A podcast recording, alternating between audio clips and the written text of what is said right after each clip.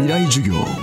この番組は日本の地のフロントランナーを講師に迎えその先の未来の在り方を考える4日間の授業です。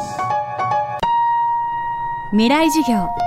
この番組はオーケストレーティング・ア・ブライター・ワールド NEC がお送りします。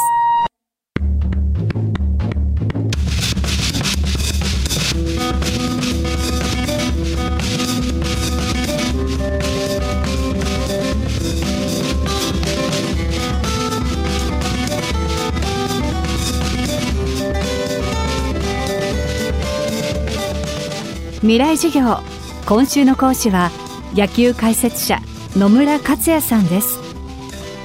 野村さんはプロ野球南海ホークスで打者捕手として活躍。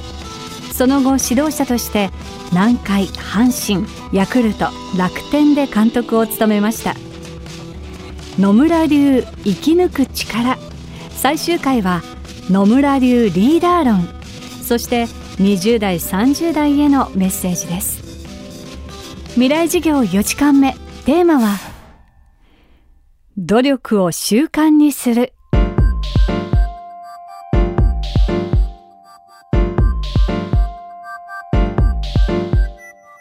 いやまあ僕はそういう星の下に生まれてんのかね。苦労症貧乏症の星の下に生まれて僕は4球団監督やりましたけど。共通点は全部最下位。最下位になると僕のとこで楽天も最後やったんですけどもうダントツの最下位になって田尾監督やったんですけどそのたまたま楽天とロッテの試合テレビ見てて隣に女房が座ってたから「これ絶対俺のとこ来るぜ」って言ってた。そしたら 8, 月8月の終わり頃楽天から電話があって「ほら来た」って。でわざと「何の用ですか?」って。わざと聞いてやった。そしたら担当の人が「三木谷オーナー野球全然知らないんで今野球を勉強し,、えー、しておられてもう野球勉強するなら野村さんが一番いいって言うんでで野村さんにお願いするんですって。まあそれならいいでしょ会いましょうって。それ口実で。実際は監督要請ですまあ分かってましたけどね、まあ、わざととげてお会いしたんですけど。そうしても弱い球団ばっかり縁がある。いや僕は監督やってて中心なき組織は機能しないっていう。中心選手ね。に対する一言っていうのはねやっぱ中心選手っていうのはある程度プライドを持ってるからあんまり頭回しにけなすとすごい傷つくわけでしょ。そこが難しいんでねお立てながら注意するっていうかちょっとあれだけど無視してるけど。まあ私のプロ入った時の最初の上司が鶴岡監督でね。この監督もね褒めないで有名な人だった。絶対褒めない。これ意識してたかどうか知らないんだけど。絶対褒めない。もうけなしてばっかり。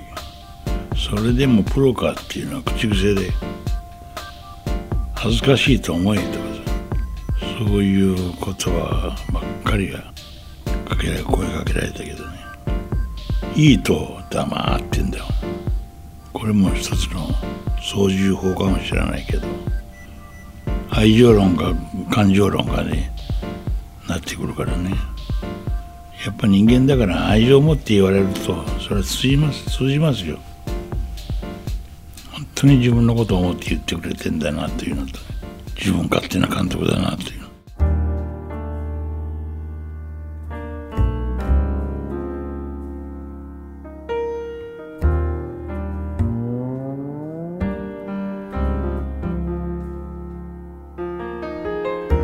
20代30代をいかに生きるべきか。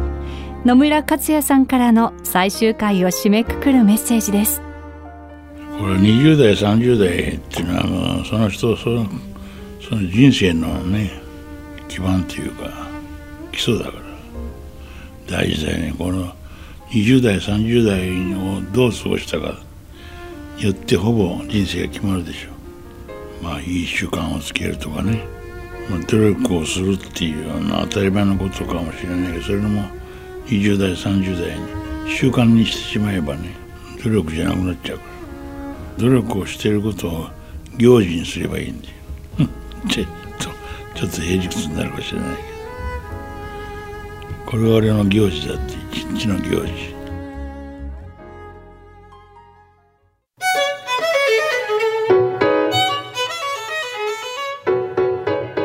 未来授業。今週は野球解説者野村克也さん。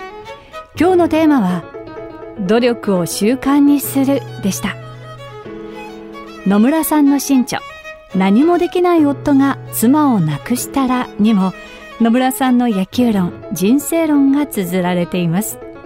死ぬまで働くことこのくらいでいいかと思わない。どんな時も大丈夫の心意気を持つこと。子供に遠慮するな。下を向いて暮らせ。マイナス思考になれ。人生の教訓が詰まった本。何もできない夫が妻を亡くしたらは現在 PHP 新書から発売中です。